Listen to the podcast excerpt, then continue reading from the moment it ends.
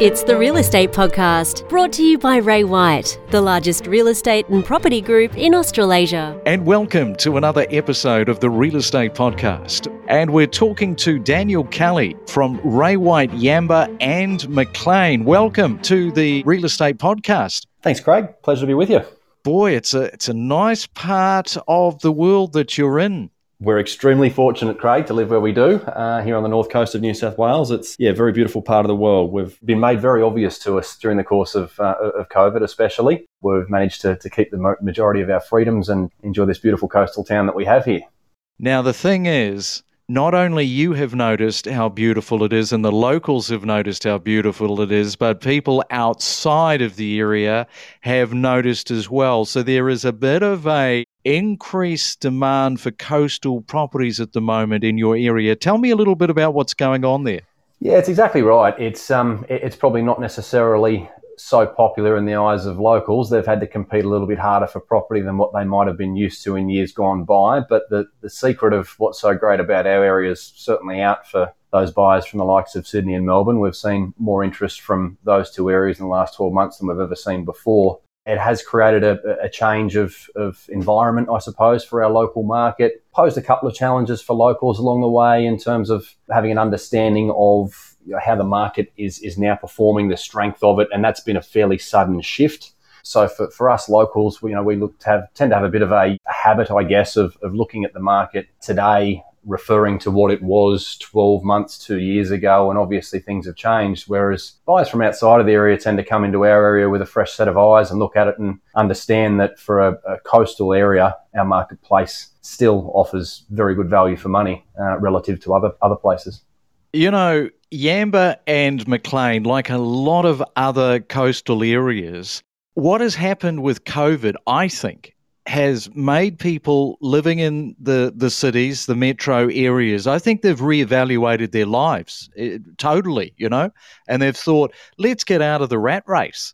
And suddenly you're looking at these coastal areas and the price point is completely different. And even if they're paying sort of top dollar in your area, it's a lot more value for money than what they would be paying where they are. So that's a bit of a, an adjustment, isn't it? That's like that's a mental adjustment for locals, particularly wanting to buy in, perhaps first time home owners. It makes it a little bit more difficult, but there is a sort of realignment, if you will, in terms of the mindset, because you're going to have to catch up with that to be competitive.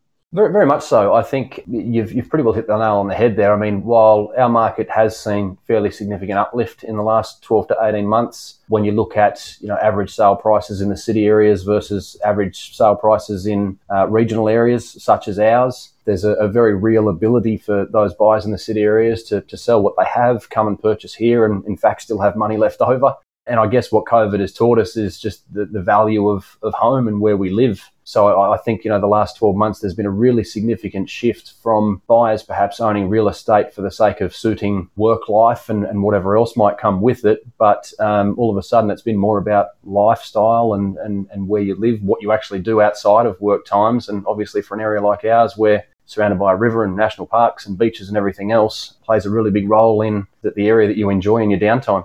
You know, the, the locals that are listening to this podcast right now are saying, Daniel, what are you doing? You're letting the secret out. You're telling everybody we don't want this. It's uh, it's been a fine line to walk, Craig, in the last six months or so. Yamba's had its fair share of publicity in, in some fairly big um, newspapers and so forth, being dubbed the next Byron Bay, and uh, you, you collectively hear all of the locals cringe whenever there's a there's an article written or a, or a story run on the news. But um, to, to, an extent, I agree with it. To an extent, I don't. Uh, I think Yamba is very much its own marketplace and it's got a bright future of its own ahead of it. I don't necessarily think we have to compare it to other locations as far as that's concerned. But with that said, yeah, so secret's out. You know, nowadays our marketplace is, is far better known uh, than what it was 10 years ago or 15 years ago when I started in real estate. Now, dare I say it, locals of Yamba and Maclean, dare I say this, but for anybody listening to the podcast outside of the area, what's going on in terms of the infrastructure? Infrastructure, there's been a few key things change for us uh, in the last few years. Pacific Highway enjoyed a, a, fairly substantial upgrade right up and down the coast for that matter. But the advantage for us here locally has been travel times to the likes of Brisbane have been substantially reduced.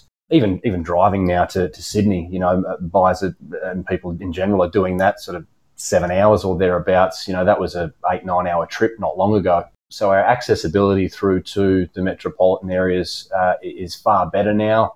Our nearest regional airport in Ballina is only an hour's drive away, and that gives you very easy access to the likes of Sydney and Melbourne. So we're, we're all of a sudden that the trip to Yamba from other areas and metropolitan areas especially is now much less. That in itself has played a key role. But off the back of those things, um, we've seen a few other bits and pieces as well in terms of you know, hospitality has always been a, a, big thing for Yamba. It's a holiday town, uh, always has been, probably always will be. COVID has knocked that around a little bit, but it's probably proven to us locals, especially, that we are still a popular part of this state. Uh, when travel was less restricted than it is now, uh, holidaymakers were able to travel from down south, and we were one of the few towns sort of as far north in the state as you could go before having to try and cross the Queensland border, which has been impossible. So we've had our ups and downs during COVID, but it's proven to us that as a little town, we're actually quite self sufficient.